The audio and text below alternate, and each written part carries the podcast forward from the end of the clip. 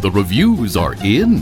Kander and Ebbs, the rink is turgid, dreary, synthetic, and sour, like eating a slightly stale piece of cake. Headliners Chita Rivera and Liza Minnelli provide a dispiriting waste of star power in a musical described by one critic as an inverted Electra on roller skates. Don't go away. The rink is up next on Flop of the Heap. Flop of the Heap's mission is not to bash, rip, pan, grill, or flambe the Broadway productions we explore. Nor are we here to put performers and other artists down. More importantly, we also recognize that part of the creative process is failure, and believe facing those failures with a critical but genial attitude should be the norm. There can be no success without failure. After all, you can't spell hopeful without flop. How's that? Better. Oh, ma! it's like it was before. I just walked through the door. Is that your impression of Liza? No one is allowed to do an impression of Liza except Christine Pedi.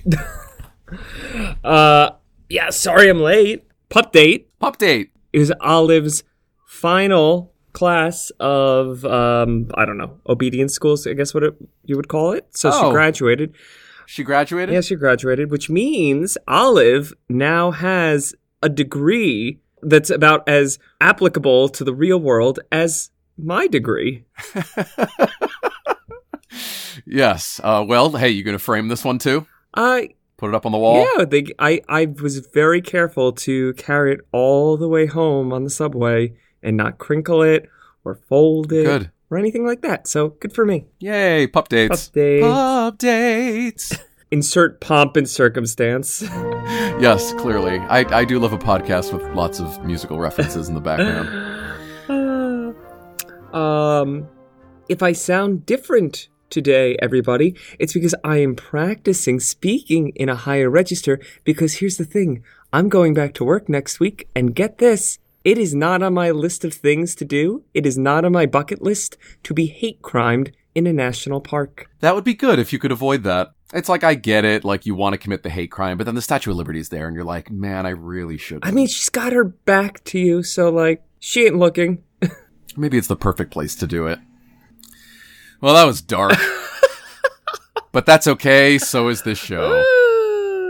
oh God, what are you doing? What's up with you? Nothing. Um, I have uh, I I bought a beer. Um, I bought a six pack tonight. The Co- from Coney Island Brewing Company. Okay. Uh, it's a New York IPA, and last time, uh, so there's a there's a green can called the Mermaid, Oh, I'm familiar with the mermaid. Yeah. and there's a blue can called the Merman. Oh.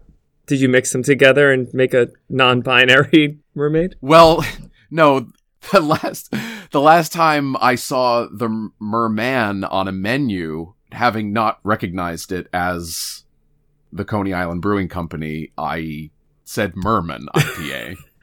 As in the Ethel Merman IPA? As in, sure, I'll drink to Ethel Merman. Come on. Uh, I didn't get a drink today because I know I'm going to be drinking every single day this weekend. Which reminds me, John, here Hmm? before Hmm? me, Marla, and God, are you going to be fun this weekend and come out to that Saturday night thing we're going to? I came out a long time ago. 21 years ago. Uh, Um, yeah, I, uh, uh, Andy is, um, mhm. has a whole plan. He has a whole weekend of adventures and appointments. I'm going to go to some of them, yes. Are you going to the one that I'm going to? You are going to the Bryant Park, uh, Take Back Pride March? That I am likely going to. I'm referring to the comedy club and dance party at Littlefield. okay, so Comedy Club, I'm always 100% into. Dance Party, very rarely. So. They are one in the same event, so sort your shit out. So I leave after the comedy? I think so. I think that's the way it works. Okay. All right. Well, I can do that. Unless it's like stand up dance party, stand up dance party. That's a roller coaster. party.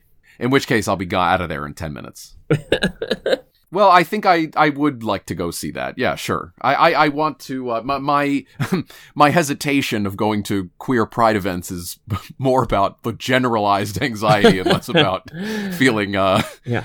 ashamed of my Yeah. my squad. Uh, yeah. Andy invited me. I was like, don't have plans Saturday night. You're right. I don't. So Well, he he also had found a um, LGBT tour of Greenwood Cemetery, which I thought you had mentioned. You had heard about people looking for. well, I was supposed that. to give one, and then it got canceled. So or postponed, I should say. Gotcha. Yeah, I had. Uh, I sent you a few ideas of who you could put on yeah. there. Well, it'll happen in like the fall. They said it was too hot. Too hot. Come on. Mm. We just spent a year inside. It's not too hot. We you spent a year inside. It's not too hot. Enjoy your life. Oh, Um, when I texted you, I was going to text Ready Freddy, and then I thought that would be insensitive. I Don't think that's So then I said Ready Spaghetti, and that's not a thing. it is now. See you later, escalator. What are we talking about tonight? The rink. We're gonna go around the rink, the It's rink. We're gonna go so around the catchy. rink, the rink, the rink, the rink, the rink. We're gonna go around the rink. This show is probably responsible for more theater act, or sorry, rather that song within the context of "And the World Goes Round," the Kander review is probably responsible for more broken bones than any other theater song. because of the roller skating that must occur during. well, it. it's almost always like a community theater production. There's some poor middle-aged schmuck who's like told, "Okay, we're gonna go have you sing the song." And also, here's a pair of roller skates. Figure it out. so. Are you excited? I am. This is um this is the first time we've ever gone after the same uh composer lyricist as a different episode. Oh yes. Okay, so we're we're tackling Kander and Ebb a Kander and Ebb here. up at bat a second Yes. time. Now this was uh, Connor McAndrews's uh, suggestion, so shout out to Connor. Hope you enjoy our trip through the rink. Cue music.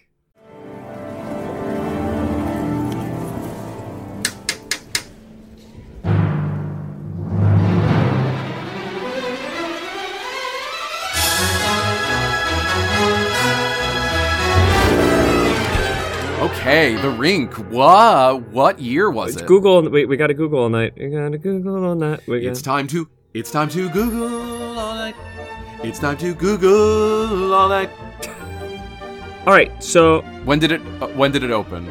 no, no, no, no. Is this one my job or your job? Con- Connor's your friend. This is your job. All right, I'm doing it. Okay, Connor. Connor will be your friend too. He just followed me on Instagram, so Oh, good. He's delightful. you know how I discussed that, you know, maybe maybe in the future this might not be the right name. I don't know. My Instagram Sure. handle makes that impossible because the Instagram handle is just perfect. Um, the floor is more lava. How could I ever give that up? Yes. Uh, Katie commented on that today. We both like it. Okay, I'm Okay. ready. I'm ready. When did it open? February 9th, 1984. When did it close? August 4th, 1984. Okay, how many performances? 204. Not bad. They almost made it out of flop territory. Not bad. Over 200 is, is uh, you know, uh theater. the Martin Beck, now the uh, Hirschfeld, Mhm, named for the famous caricaturist. hmm known for his loopy pen and ink, black and white star portraits. I never described right? them as loopy, but you're right. They are loopy. They are loopy. They're very They're so loopy. loopy. Yeah, they, and not just Broadway stars, but musicians and celebrities of every Yeah. ilk, really. Yeah, what an incredible cartoonist! My God, Uh, do you know um, who Martin Beck was? He was a theater promoter. Yes, who founded the Orpheum Circuit. Oh, well, that's um. He must have been a very rich man. all about June in the Orpheum Circuit. Give me a chance so I know I can work it. Lots of references today. Mm-hmm. Did you know he was uh, Harry Houdini's agent? No, that. Well, I feel like I should know that, right? Yeah, uh, Martin Yeah. Beck was Houdini's agent and other celebrities of the time, and he financed his theater and the Palace as well. Palace, super important theater. Mm. Um, Hirschfeld Theater recently, Kinky Boots was in there for a long time, and Mhm. Moulin Rouge is in there now. Uh, also, the original home of Bye Bye Birdie, Into the Woods, and The Iceman Cometh. Yeah, isn't it? Martin Beck was the home of the original Bye Bye Birdie with Chita, then it was the also the home of Bring Back Birdie with Mhm. Chita, and also the home of the rink. So Chita had the dreaded uh, triple back to back Martin Beck triple flop. Say that three times flat. Say that can't. three times fast. I I- can't I even say couldn't. that. I couldn't. It's like the opposite of an EGOT. Let's see. Uh, what was running that season? Ooh, nothing. Uh, baby. La Cage La- Full had La- opened. La Cage That was just my, about it. my one and only, maybe the Zorba revival. Yeah. So, Nothing. for, for the most part, let's just say it was La Cage. Um, John Kander and Fred Ebb, Kander and Ebb, music and lyrics. Terrence brief- McNally, book. You know, we wouldn't know each other if it wasn't for Terrence McNally. Oh my God, ragtime. Yeah. What's the source material for this? Do you know? I think it's original. I think it was one of only two original stories that Kander and Ebb ever did. Yeah, it started as a smaller project with them. Mm-hmm. Um, and I did. Did you find anything about budget? I never do. This one I didn't. I so rarely am able to find those numbers. It was it was a static set. I can't imagine it was that expensive. Though with the salaries of the people with involved, the salaries and the yeah. So what's it most known for? Well, it's most known for having both Chita Rivera and Liza Minnelli together in That's the right. same show. Playing mother daughter. Yeah. Yeah, and Chita was Judy Garland. Chita played an Italian Judy. Yeah. So let's start with do we start with Chita or Liza? Let's talk about Liza first, because all in all, everybody said this was Chita's show, and indeed the role is more central, I would say, right? Uh, to, Chita's to role? the to the daughter being not, I mean, equal in scope, but I don't know. I felt like Chita was final bow in this show, even though oh, one hundred percent. It was a it was like a secondary lead for Yes. Liza. So, Li- since Liza was second fiddle to Chita Rivera's uh, mother, let's start with her. Okay. Okay, so how do you how do you sum up Liza Minnelli? So I gotta say this: the since the first time I saw the Cabaret movie, I always thought in that movie she was the most beautiful, sexiest fing person in the world.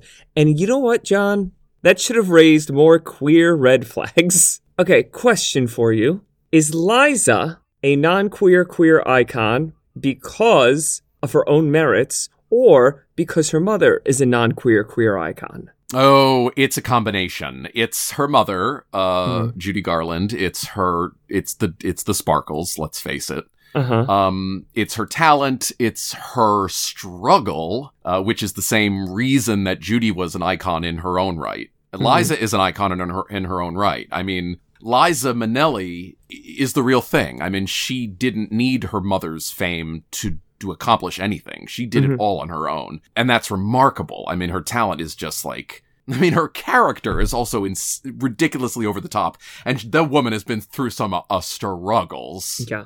I have this quote here. I don't know if you found it uh, from Liza.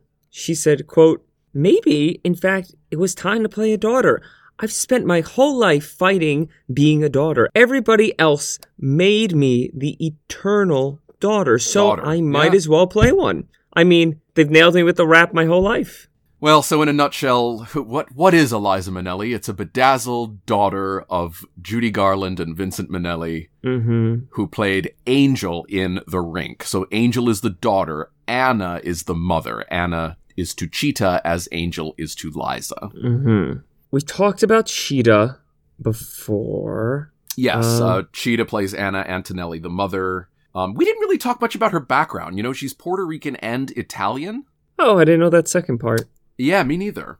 Famous, of course, for her roles in Bye Bye Birdie with Dick Van Dyke and being Anita in West Side Story. Uh, Chicago Kiss the Spider Woman. Um, I just watched a bootleg recording of The Visit. Have you? Did you see that? No, I've only listened to the album, which I do like. It's just, she did that show when she was 82 years old. Yeah. I want to say. I mean, I saw her when she was oh late seventies in Drood.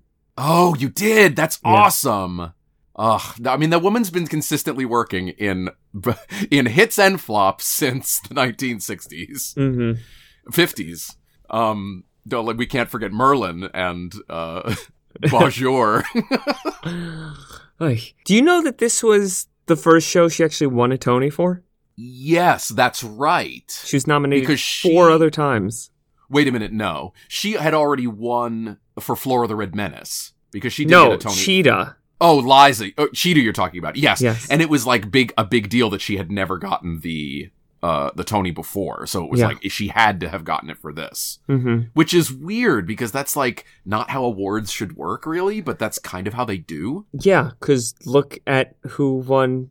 What's her face won? Stephanie J. Block for the Cher show of all f***ing things. She should have won five times before that, but you know, That's the one. I just who knows.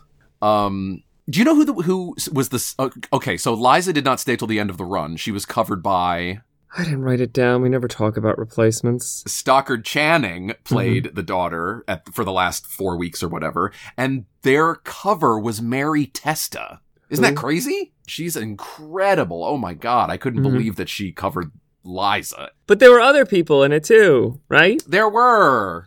There were, uh, besides the role of Angel and Anna, mother and daughter, there were six wreckers, as in like construction wrecker and deconstruction. Yes. Uh, So the the the rink is an, a roller skating rink that the mother owns, and they grew up in. Uh, the daughter group grew up in, and the daughter's been away for a long time. The place has fallen into disrepair. It's a crime-ridden neighborhood, and the mother wants to sell it and have it torn down. So the wreckers are the six men in the cast who play men and women, and every other character in the play, really Mhm. and are you know simultaneously removing junk from the building and preparing for demolition. Yeah.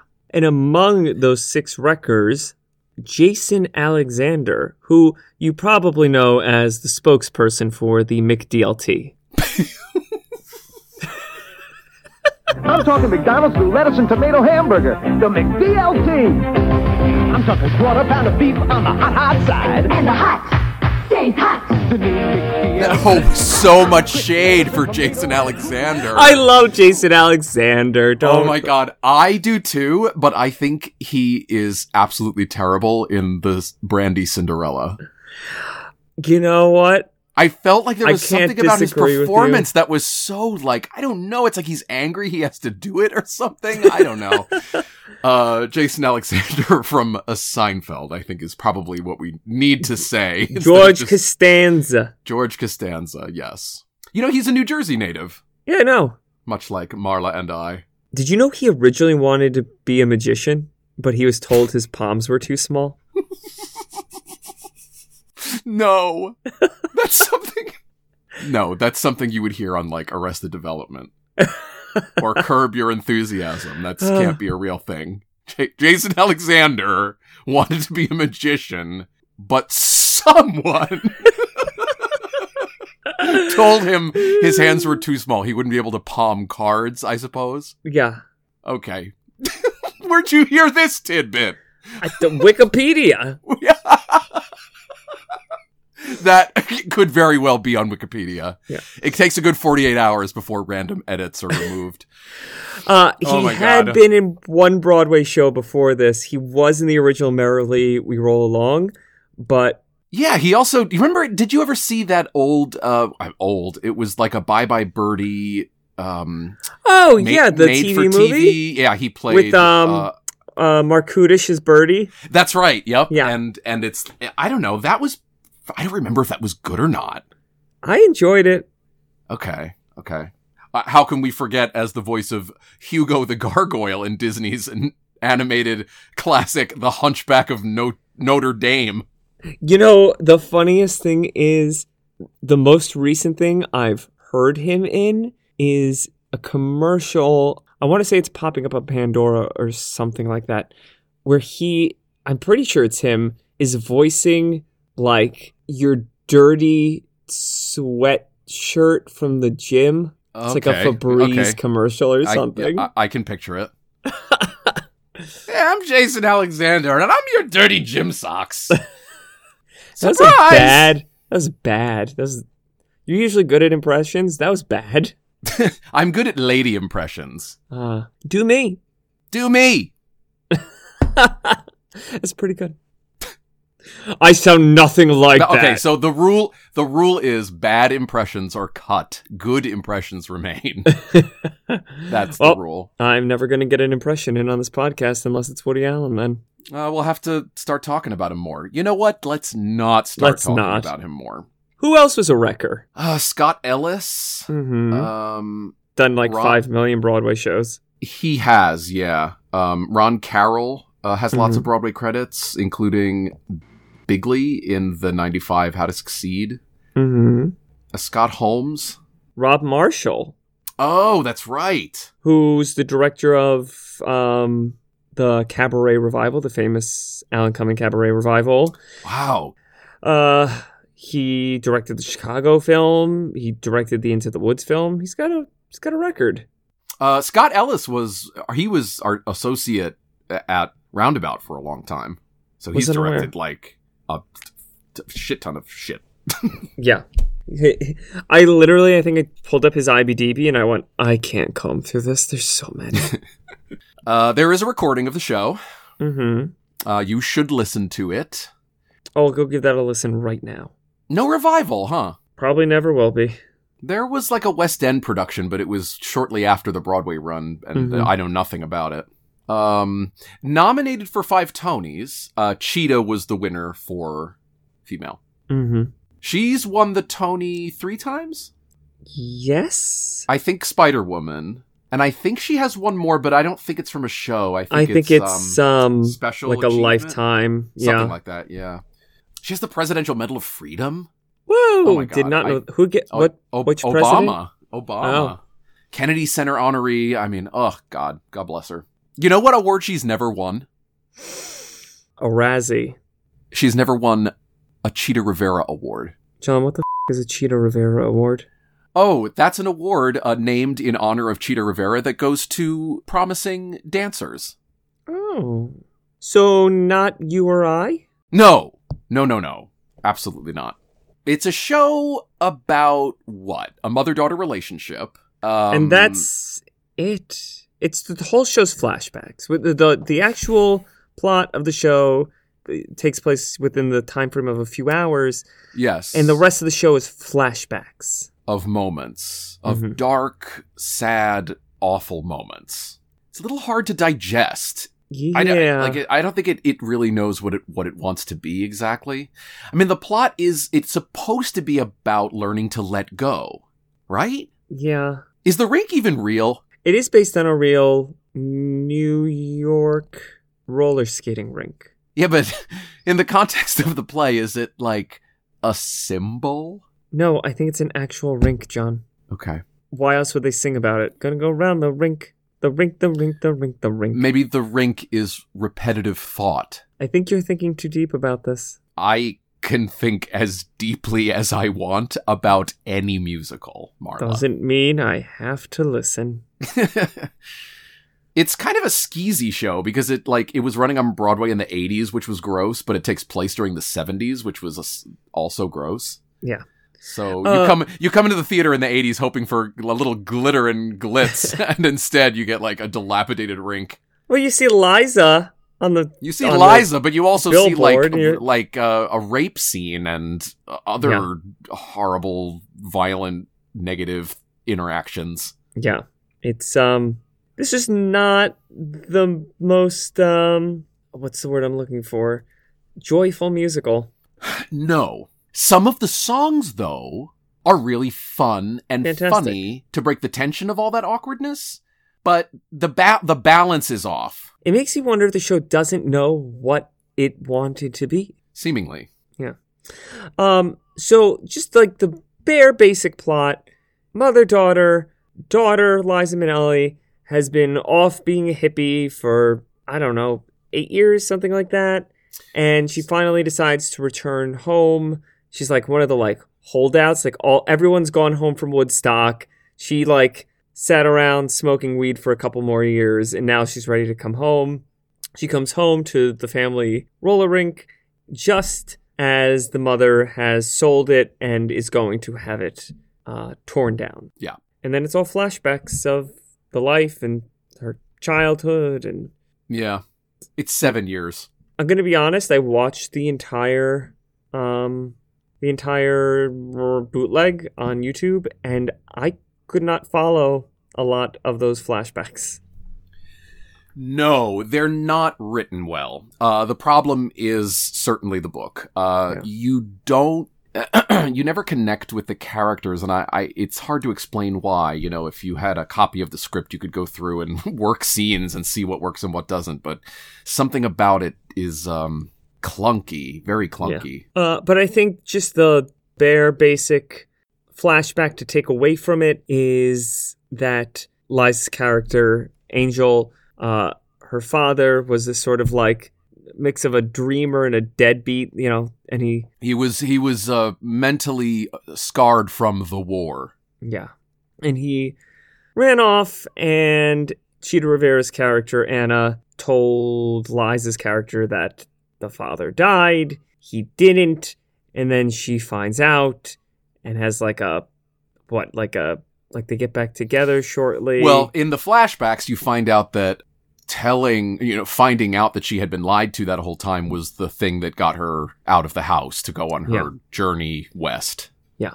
To smoke pot and sing to the moon. we know if Liza were in the desert singing to the moon, she'd be singing New York, New York. no matter what state she was in. and if she was, if she was singing on the moon, she would be singing "Say Yes." Uh, sure. Which is not from the rink, it's from 70 Girls 70? Yep. Weird. The song seems like it would be from this show. Um, okay, here's where the show totally loses me. There is a little girl in the cast that plays young Liza in like silhouette in the opening Mm-hmm. and then returns later in the play, spoiler alert, as Liza's daughter. Um, this little girl, however, doesn't play young Liza. Liza does. So, for all the flashbacks, Liza Minnelli is talking in like weird toddler voice and like pressing her thumbs together, and it's not what I want. No. As many of the reviews said, everyone expected Liza to be wearing spangles. They got no spangles. They got overalls. Yeah. Should we talk any more about the plot? Nah, it's pretty worthless. Let's move on. Really? I, I- honestly, what more is there to talk about about it? Uh, let's talk about a little drama. Uh, okay. Drama. Liza left the show three days before she was supposed to. Um, I didn't know that. I Yeah. knew she left early, but I thought it was all contracted. No, she left three, even three days earlier than that, because she had to go to the Betty Ford Center. Oh, okay. She's doing okay now. Great in Arrested Development. She, it was great in Arrested Development. Yeah, so this was a rough time for uh, Liza, much as it was a rough time for Lucy in our last episode. Mm-hmm. Um, this is, I mean, it's the 80s. It's Studio 54, right? Yeah. Yeah. Lots and lots and lots of cocaine. Yeah, lot, cocaine. And then what happens when there's cocaine all night? You're up at uh, 6 in the morning, and you don't go to bed till 6 in the afternoon the next day. I didn't know that. Do you have firsthand experience, John? No, I no, I just I've heard that that's what happens. Hmm. Suspicious. Okay, moving on. Uh, I don't like cocaine myself. cocaine. Co- cocaine. Cocaine.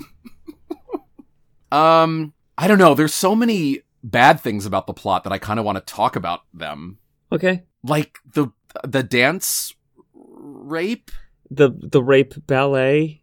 Of like the the the villains from um Prince of Central Park. They're like these shadowy 80s skateboarding villains. Yeah. Uh, it's sort of like the bad guys from Central Park meets the guys from the abduction in Man of La Mancha, the muleteers. Muleteers. There, uh, how about the sequence where after Dino leaves, the mother goes off on uh, like a Dino being the father. She f***s everyone in town? Okay, let's go through. Yeah. Okay, here's what I want. Let's go through the score, and as we go through the songs, we'll mention other random things in the plot that Okay. occur. So basically, it's a story of a mother daughter coming back together after seven years apart. S- she's selling the rink. Oh, we should mention that uh, the daughter mentions to her mother that she co-owns the rink with her mother, and then her mother confesses that she uh, forged her signature. So that adds a little bit of extra drama. Ooh, drama. Where are my colored lights, beads and bleachers and colored lights? Passing smiles round and round, thumping papa organ sound. Noisy boys, long and lean, giggles of girls in a mezzanine filtered through colored lights, gold and amber and green. The show opens with Colored Lights, which is a song you might have heard before. Yeah, there's a few sho songs that survived from the show, mostly because of "And the World Goes Round." Yeah, World Goes Round, and Liza would sing them in her own shows. Yeah. In col- in the song "Colored Lights," Liza appears on sitting on a suitcase in a in a black void. Um, Chief Cook and Bottle Washer is then Chita's introduction song, which is a home run number. Mm-hmm. So good. And then when the two meet, the third song in the show is Don't Ah Ma Me, which is also a home run. Home run. Uh, I got a lyric from that one. Yeah. You were sitting on a hill with some yippee on your lap, talking love and life and art and all that transcendental crap.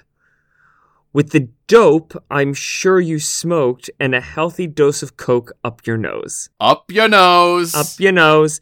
And for all you ever knew, I was hustling for the rent because you only call collect maybe every other Lent. It's a good line. It's really good. While I'm bleeding in the street from some maniac's attack, you're in some Ramada Inn seeking wisdom on your back, making kibble of your brain and emancipated pain in my ass. In the ass. In my ass. In whose ass? That is such a good song. Yeah. Um. Oh, uh, we didn't talk about uh, a great. my favorite lyric from the opening number, "Colored Lights," Mhm. is like the perfect Liza impression line Okay. when she's like, "Um, I was shitting on a shandoon in Shanna Cruz." ah! Uh, it's so good. And then the next one is like, I can feel the trickle on my cheek of ocean spray. a perfect day. Well, anyway. Anyway. Okay. Next. Okay. So three songs in, everything else is garbage. Um, Bl- Blue Crystal is so weird. It is so weird. This song irks me. Mm-hmm. What is he doing? He's singing about he he's singing about goblets that he bought for her that are blue. And then like his whole shtick is like, you can't just get these in a store. You gotta know a guy. Like, what- and then he's like, blue crystal. What is that about? I'm gonna say it's an Italian thing. I don't know. It's weird.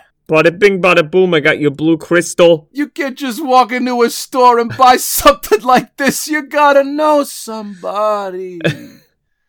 and then, but he's singing about like it's weird because he's that guy. He's that weird Italian mafia blowhard. Yeah. But then his lyrics are like, "Oh, uh, the the moon. I'm singing to the moon, and everything's like man in the moon and magic and glass blowers and shit." John, deep down, even people with the hardest exterior have a heart of blue crystal.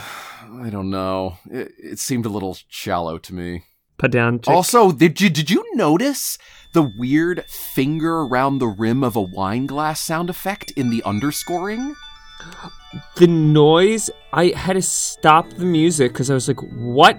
I thought it was Out in somewhere the else. street. Yeah. Yeah, I thought it was coming from outside, and it's like, no, in the orchestration or in a sound effect, there's a sound of someone like doing that lip of a glass sound. Hold on. their- I'm going to grab my glass. Let me see if I can do it. Okay. What do I have to do? Wet this?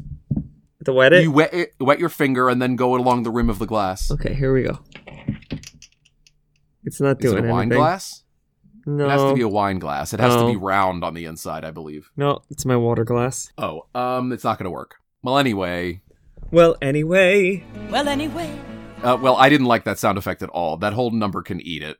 And it went on for that sound effect went on for like two minutes straight. It was the whole fing song. It was bad. That song is incorrect. After this, Angel, Liza, sings Under the Roller Coaster. Why is the song not called Familiar Things? Because it's a song about familiar things, and the lyric familiar things is sung a lot. Under the Roller Coaster is like one lyric she sings. So that we know that we're under a roller coaster? Uh, no, you don't see or hear it, really. Hmm. You should. You should see or hear the roller coaster. So they'll give us that fing glass sound effect, but they won't give us a roller coaster? Yeah. Then we when we flash back again, and Dino sings "Not Enough Magic," which is like him being a magician all of a sudden, and he makes a fucking Oh, should have been Jason Alexander. He wanted to be a magician. well, right? Yeah, so he probably was probably waiting in the wings, so so crying, jealous. just like tears streaming down. palms! The, sta- the, My the stage manager every night is like, Jason, what's wrong with you? um, so not enough magic is basically an excuse for Chita to do some dancing, and she's Mhm. great in all of that. But the way it starts is so weird. Dino makes a mirror ball appear out of a box, and then it levitates into the grid. Like who? This is the this is the guy who was like, you gotta know somebody. he goes he goes from mobster he- like it's the two seconds change he's like mobster and then two minutes later he's like uh, who can take a sunrise sprinkle it with dew uh, okay after this uh, anna and dino sing we can make it which Another is- one that survived. It's a good song yeah. uh, then the demo guys sing after all these years which is like a random mother daughter like they go to take a pee break and the demo guys sing a song together Just to give them a break. it is a great number. But in a show with so much darkness, it's like where, why? I guess you have to have that levity. Yeah. Angels Rink and Social Center is Liza singing about like wanting to save the, The rink, rink. and upgrade it and Mhm. change it into something good that could be her dream. And she tears the house down with this song. Um, then the finale, the weird finale of Act One. Talk about that. I literally wrote that. I wrote not what I'd call a good Act One closer. No, not at all. So I mentioned earlier that the men in the cast do some drag roles. And they're simply to play like a mother, a girlfriend, a nun. Like they're, they're not, it's not purposefully done. You know, there's no reason for it except that these are the other cast members. Uh huh. So two, so Chita, the mother, sings it with two like female neighbors, like old lady neighbors. And it's about like what happened to the good old days. And it ends the first act. It's, Yeah. that's kind of random, It's right? so okay. Here's Seems like that's a song that should be in 70 Girls. yeah, Girls. one hundred percent. Here's a little number from what happened to the old days. Or sorry, here's uh, some lyrics from what happened to the old days. Tell us. Now they lock their quarters in a safe that weighs a ton. Nowadays, you look at bulging trousers, some boy with bulging trousers, and it isn't what you think it is. The bastards got a gun. Got a gun. The bastard's got a gun. I don't want the mother character talking about teenage boys' boners. But okay, stop, stop. Weird. You don't want the mother character to talk about it, but do you want Chita Rivera to talk about it? No, and I also don't want her to sing about this after. This is right after she gets beaten up by the freaking hoodlums in the alley. That that sequence is is Dark? hard to watch. It's dark. She tries to climb up the freaking bridge at that one point. It's It's dark. dark. So then she sings about what happened to the old days, and then I guess that's the Act One finale. Snore. Well, there's a little color. There's a colored lights reprise at the end, right? Yeah. So then she she's what she makes a phone call to her lawyer. Is that right? Uh, yeah. I think the phone call is to her lawyer. You know, because of the con contractual dispute. It's like you know you really want to spice things up in your musical. You want to involve uh, the law. You know, make sure you get lawyers into the scene. That's what I'm always missing in most musicals. Lawyers. I more more litigation. I mean, what, really. legally blonde. Enough Yeah. lawyers. Anything less than It's a that, proven- not enough lawyers for my taste. Gonna be honest. Okay, musicals, musicals with courtroom. Okay, here we scenes. go. Um, Legally Blonde. Hello, Hello, Dolly Dolly. was gonna be my, my what I was gonna say. Uh, producers. producers. Parade. Okay, yes, definitely the Scottsboro Boys. Okay. Yep. Um, courtroom scenes. Courtroom scenes. Uh, Chicago. Um, let him eat cake. Yeah, I guess that's kind of a court. It's more like a court martial. A kangaroo court. Okay, let's talk about songs act two. Okay. Now, the opening of Act Two is great. It's called The Apple Doesn't Fall Very Far from the Tree, which is a great duet. Once again, Kander and Ebb, so many great songs that work all by themselves or in cabaret, like cabaret, you know what I mean. Um, but the show, some of their floppier flops are just, it lacks a cohesion. I mean, I gotta, s- that, that makes the score a show. I gotta say, the individual numbers and the overall arc of the numbers way better than Seventy Girls Seventy. That's that's a fact. Oh, that is an sure. undeniable fact. I will fight you about it. These songs are better, These songs are better. or the show is the show I think the better. entire thing's better. Um, okay. Oh yes, Seventy Girls was pretty better. bad. This I didn't. I mean, it's the Rink. I mean, this has a cult following. We can't really shit on the Rink like that. you can't say cult following because then it disqualifies it from being a flop. Well, also it's over 200 performances, so We said 250. you know We've had this argument. she's on the she's on the cusp. It's more of a flip I than a wish there was a bootleg of Stockard Channing doing it. I want to see that. She does wonderful in the show. She really is. I she deserved the Tony. I feel bad for saying what I said before. She deserved it for this Yeah. performance. Uh, you can't do much with it, but I mean, she was great, phenomenal. Uh, what's the next song?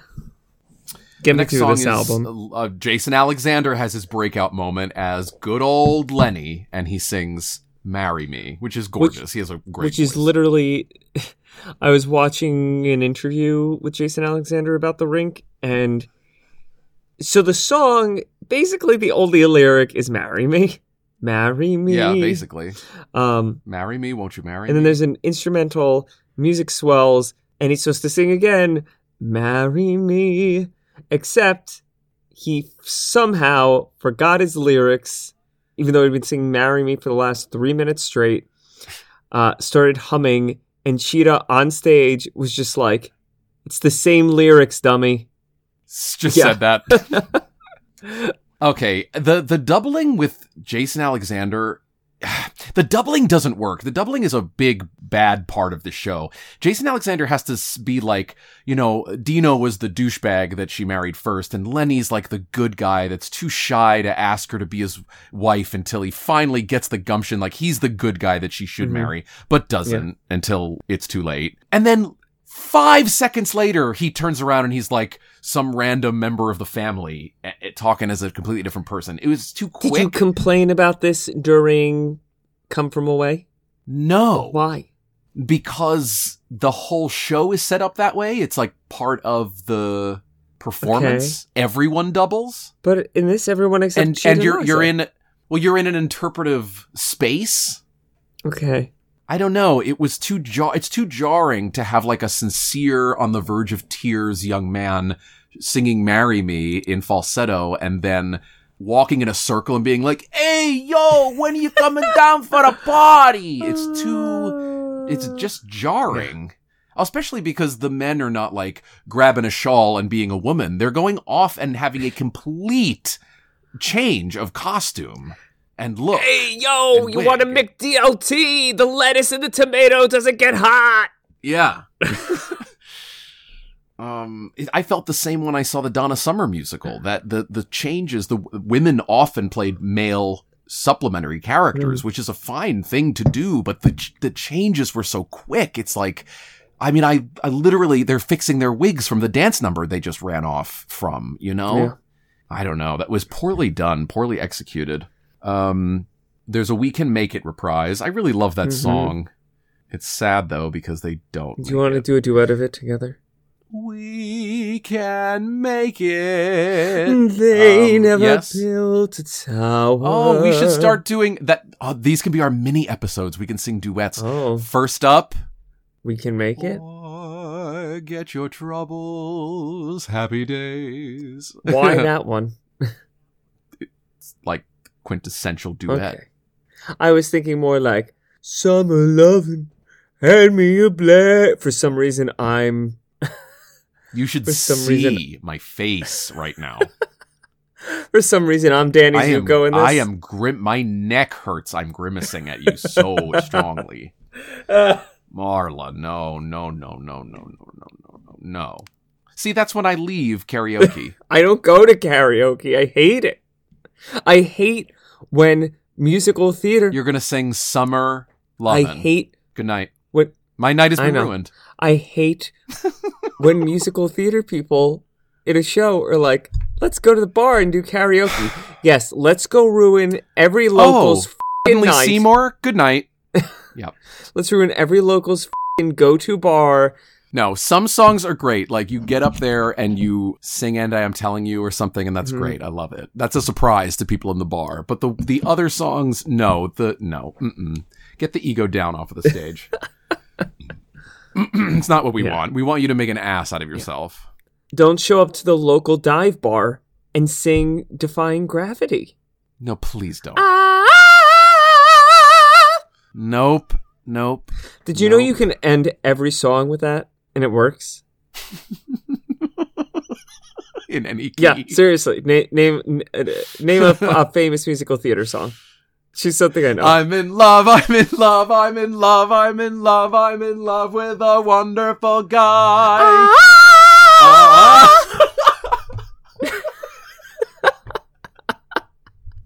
that the guy's only doing it for some dough. it's a little too low. Just Sarah Sarah Brown by herself sings that at the end. Or is it Adelaide? It's Adelaide. It's it's probably Adelaide. Maybe it's nicely, nicely. Hey, you gotta know somebody. uh, there's a song called Mrs. A, which is annoying. Mhm. She got. This is where like Mrs. A loses God, right? This is what. There's a sequence where she uh, she avows to to be an atheist. She's like, I don't believe in God anymore. I think it's this song. From an Italian, that's uh having played she having every- played the priest son that leaves the church in Saturday Night Fever.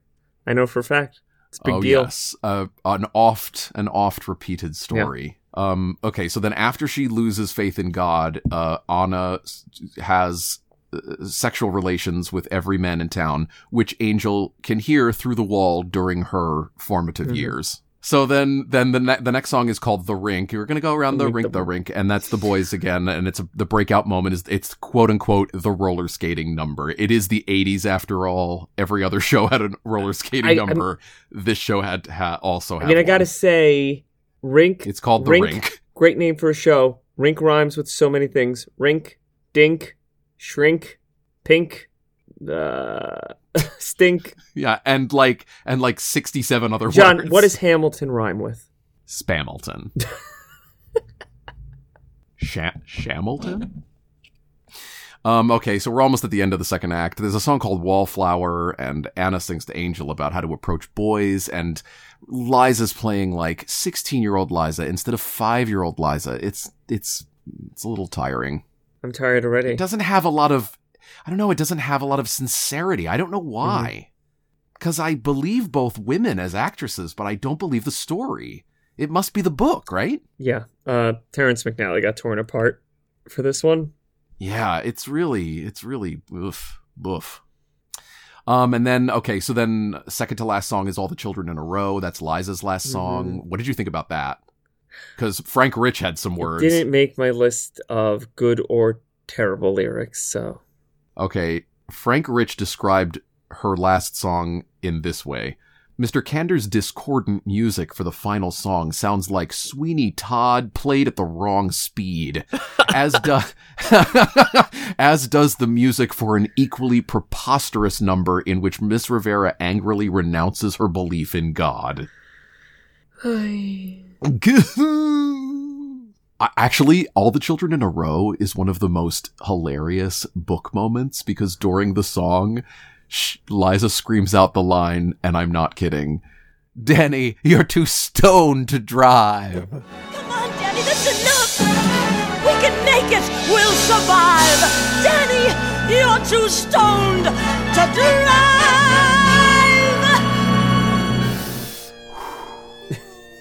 Then she meets her papa, Vincent Minnelli. Uh-huh. I mean, Dino. And he's got a family of his own now and doesn't want to have anything to do with her, which you probably could have predicted. Um, he's like, nice to see you, bye. She tells him that she's pregnant and he's like, all right, bye. And then the show ends. That's it, really. And she come she comes back and they they have like a sort of profound psychobabble moment where they forgive one another. And then We're done. oh, we and oh, and then Liza's uh, daughter Yeah. runs in. In a in Little a ragtime esque moment. Baby Coalhouse. Hey, where's the has anyone seen the local Baby Coalhouse? No, get the doll. Um get the doll. Get the doll. That's it. That's the show. Gross. The only other lyric that I that I mentioned that I thought was um ridiculous was in Angels Rink and Social Mhm. Center, uh Belgian waffle with fine falafel. I got that. It's so Uh, good. I'll have a. Um, there's some more. Okay, here's some other libretto garbage. I actually so instead of lyrics, lyrics were good. I liked the songs, but the libretto. Oh my god! Here's a line: Five year old Liza in like the first flashback, played by Here's adults. her line. Eliza. play, played by adult Liza. I have the best daddy in the whole world, and this is the most beautiful rink in the whole world. And then the mom says, and everything's forever and nothing will ever change. It's just so blatant. Ugh. Gross. Also, there's okay, so what like Dino's father is just like an Italian stereotype played by one of the wreckers, and at one point he's like, uh, "Dino, what's wrong with you? Uh, Dino, this is this is our home. Uh, you dead to me. I have a no son." Oh, Which God. like, oof. Terrence. like, Terrence, what on. are you doing? Okay, can we move on to critical reception? yes, it's time for some stellar critical reception. Bingo All bang. right, you ready? Here we go. Yes, who do you got? Jack O'Brien, the Asbury Park Press. Give it to me. The Rink, as a musical play, is more than slightly tacky. Third rate in its libretto by Terrence McNally, second rate in its words and music. Author McNally has provided a somewhat nasty little book full of cheerless vulgarities, cheap and common relationships. Uh, here's uh, Jack O'Brien being a little bit of a prude. Okay. The rink needs fewer cheap, foul mouthed characterizations that reduced its characters to worthless gutter snipes. The musical seemed intent on reducing any niceness the Minnelli personality might have constructed attractively by several unfortunate scenes, such as wallowing in marijuana enjoyment and then sharing her pot with her mother. Okay. I thought if you I shared mean, your pot with your mother, would that's a touching moment. you you can you should be able to write about real people on stage. Yeah. And the vulgarity, like whatever. It's the eighties at this point. Anyone that's still complaining about like uh pot smoking and vulgarity, I please come Oh, on. Oh, and one last thing from him, little swipe at Merlin. Chita proves she had it all in the rink in that her last season misfortune to have her talents disappear in, and with the considerable less than magical Merlin musical, was a foolish accident. oh. This was right after Merlin. Yep. Okay, who you got? Don Nelson, The Evening Sun, Baltimore, mm-hmm. Maryland. Deposit your illusions at the door if you decide to see the rink. Minnelli appears exclusively in blue jeans and sweatshirt. Rivera wears one flower dress for two hours and seven minutes. your turn. Uh, Robert Feldberg, The Record. Watching The Rink, the musical that opened on Broadway last night at the Martin Beck Theater, is like eating a slightly stale piece of cake with a delicious icing. What's hard to swallow is the story, a dreary, static recital of a mother daughter story. Um, okay, I have uh, Benedict Nightingale, New York Times. Okay. The title of the article was Stage View The Rink Succumbs to Charmless Predictability. John, quote, John Kander has come up with some frisky, if not hugely original tunes, and Fred Ebb with some feisty, if not vastly inventive lyrics, but it is difficult to find compensating strengths in Terrence McNally's decidedly unoriginal, uninventive book. Um, the only other one I have is Frank Rich. Uh, I got two more. Uh, the Herald Statesman, Jacques le Sourd. Quote, It's a down musical that never gets up. You want it to burst from its seams in Act Two to let Miss Minnelli shine, to let loose with some Broadway glitz, it doesn't. Late in the game, Chita and Liza get one dance duet, and it looks like a merry run through for a number that should have been, but wasn't. Yeah. Uh, here is a Kander and Ebb score that virtually plagiarizes every other Kander and Ebb score you've heard. The Act 2 curtain raiser is a nice duet for Mrs. Rivera and Minnelli called The Apple Doesn't Fall. It sounds precisely like a nice duet in Woman of the Year called The Grass is Always Greener, except that this time the audience doesn't scream for an encore. Hmm.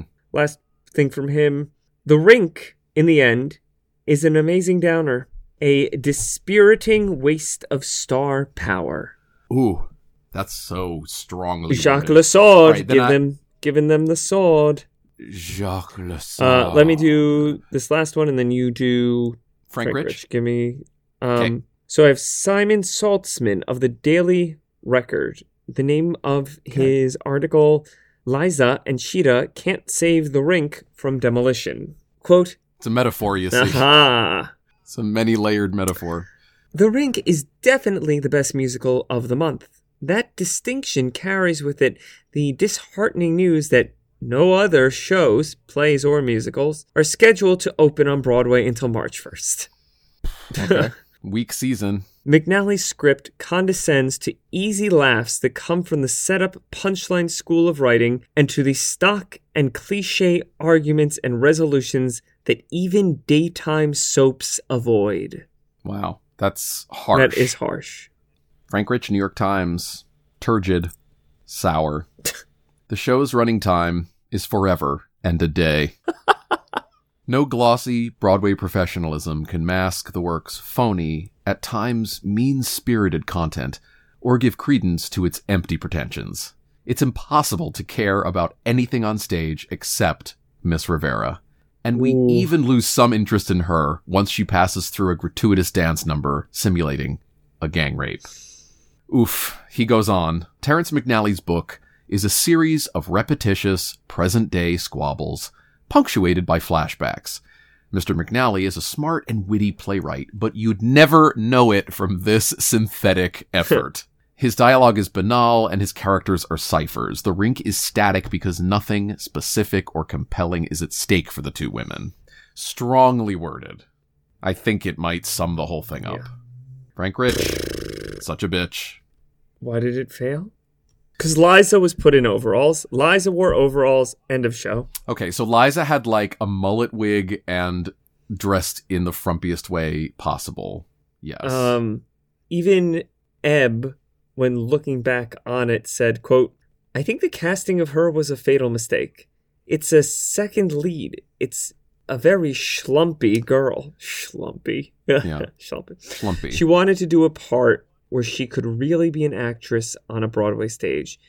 And that was what the public in general hated about it.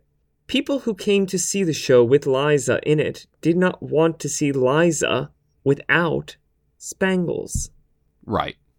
Hey, that's the same thing when they came to see Lucy.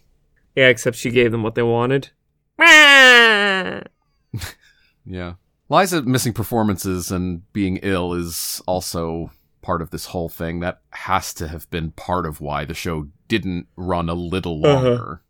Although I'm sure Stockard Channing was just- amazing, but this It was just needed to just needed to claw its way a little bit further and we wouldn't be talking about it.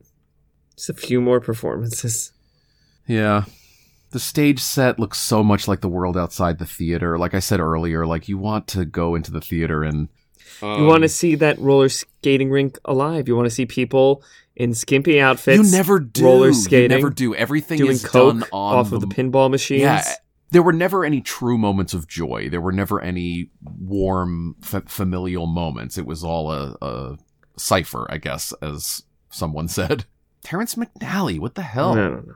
He See, the reason day. Ragtime is such a good book is because it's literally just the book. Terrence McNally just put it in the right order, Yeah. you know? He cut the right things. He didn't write any additional material. Uh, there's also the issue. There was a lot of mother daughter bickering going on in other Broadway shows. at the time. Oh, like what? Uh, so I have this quote from the New York Daily News. I have a lot of quotes tonight. Quote: Huh. Every so often, a number of plays dealing with the same subject suddenly turn up in the same season. A few years Yeah. ago, for example, everyone on stage seemed to be dying of cancer in a hospital or rest home. This year, one can tick off mother daughter dilemma in shows ranging from musical comedy to drama. There are Doonesbury, Night Mother, Brighton Beach Memoirs, and Painting Churches currently playing. That is a lot of mother daughter. Yeah. No one for a moment believes that a cabal of playwrights meets now and again to dictate the material for the coming season, yet it often seems that a collective unconscious guides the theater to the same subject. Uh, I think Li- poor Liza. I love her so much. She was miscast. I mean, uh, several times in the translation, which translation in the adaptation, she's referred to as fat or dumpy or Uh, schlubby or not. whatever word. She's not. Also, like ugly, plain, whatever. She she's Liza Minnelli. Like Liza Minnelli's best when she's playing Liza Minnelli. So it's she's a, a, good actress, but she's not good enough to play the opposite of what she Mhm. knows. Also, don't make Liza play a five year old. Come on. oh, jeez. Uh, any other reasons? No, it just like I don't know, baby Liza. Like I didn't. Like, she's acting the whole time. She's like wide eyed and being a five year old, but it's all very Mr. Karp's acting class, and I am not there for it. At any point, was she an Um, ice cream cone? No, no, but she's like being forced to like be a fi- the same height as Chita Rivera and playing a five year old girl. like it just isn't. Come on. They should have given her like a Farquaad like costume, like on her. No, I'm not. Oh my god, you're. Uh, I'm gonna murder you. I don't know. I'm trying to explain. Maybe we're getting too negative lately because I, I'm trying to explain why the show was not g- good. You know. Mhm. Anyway, John Kander and Fred Ebb were really disheartened with the show's negative responses, as you can imagine. Uh, defending the show, John Kander was quoted as saying the show was, quote, the most complete realization of his intentions of any production he had Oh, done. no. Can you believe that? I know. And Fred Ebb said, quote, every single element of it was exactly as we imagined. I mean, wow. Uh, Ebb goes on, up there on stage were two of my best friends, Liza and Chita. It was an overwhelming experience, and when they weren't treated well, it was as if we had gotten attacked on the street. Mm. That show hurt me more than any show I've written. I felt that I had let them down. I could see that. Mm. Yeah. John Kander, Fred Ebb, Lena Horne. Okay, could it work today? What do you think? What do you think I'm going to say? I think you're going to say the same thing I'm going to say. Maybe regionally, not on Broadway, because if it didn't work with Liza and Chita as the, the stars, who the f- But else what if you had get? two? What if you had two names and the book was fixed? I just don't know what names. c I don't know how. Wh- who could be bigger? Well, what, what what two names did they throw together for the for the Music Man? like, it's just name two people, throw them up there, people will come. Hugh and Sutton. Uh, so let's say Sutton. Let's play. Have Sutton play Chita's part, and we'll have Hugh Jackman play Liza's part. Oh my god, let's not do that. Can you imagine Hugh Jackman? I can't imagine Hugh Jackman up there behaving like a five-year-old. Playing Angel, yeah, okay. So I Hugh Jackman playing Liza Minnelli, playing Angel, Playing a her five year old Ah! self. It's so meta. It's so meta. Okay, let's wrap this up. Um, can the show work? Yes, I think so. Uh, the score has its following and its good songs. The other other shows have been hacked to pieces with less numbers than this show has good Mhm. numbers. You know, uh, with changes to the book, maybe somebody could rethink a way for the show to mean something more to us today Mhm. or something different. I don't know. It needs to be rethought for sure, but I don't know. With Kander and Ebb on the poster, somebody's going to do it, right? I mean, you could say the same about the act and Woman of the Year. I mean, it's it's it's all it's all as relevant, you know, with the the the themes of mother daughter and mm-hmm. urban decay and accepting what is. Those are all you know, universal things. Yeah, I had a hard time believing that it didn't take place in New Jersey. It does. It takes place in some unnamed Jersey Shore town. It's actually New York, but I I It's thought the it was same Jersey. town that Bob Belcher and his family are in. It's that unnamed, not any Jersey town with a Ferris wheel, but not that one. Although, and this is what I said in the beginning when I was like, is the rink even real? Because someone describes the rink as taking place in a Coney Island of the mind. The guide to musicaltheater.com describes the show in its synopsis as set in the Coney Island of the mind. I have a question. Coney, I have a question. Coney Island is not in New Jersey. I have a question. yes, what? What smells worse, Coney Island or Coney Island of the mind? Oh my god, only one thing. What? The street outside the Martin Beck Theater in 1984. and that is why no one liked the play. Good night, everybody. Thank you for joining us for this episode. Follow us on Instagram at Flop of the Heap or email us at show at flopoftheheappodcast.com to suggest our next flop. Like and subscribe on iTunes, Spotify, Stitcher, or wherever you happen to be listening, and be sure to leave us a comment. Really do leave us a comment. The Flop of the Heap podcast is researched, recorded, and edited and produced. There's too many ends in there. by me, I didn't. Marla Alpert. And me, John Bow. Learn more about how you can support our floptastic endeavors by joining us at patreon.com slash flop of the heap podcast. For as little as $5 a month, you can be a flop. I'm always going to laugh at that now because we fed it up. We fed it up and told people it could be a dollar, and then people went on to donate a dollar, and they're like, oh, f- you, $5, f- you, and now we lost like half of our subscribers. Um, for as little as $5 a month, you can be a Flop of the Heap podcast supporter. Until next time. Don't ah mommy. My dear, we're gonna go round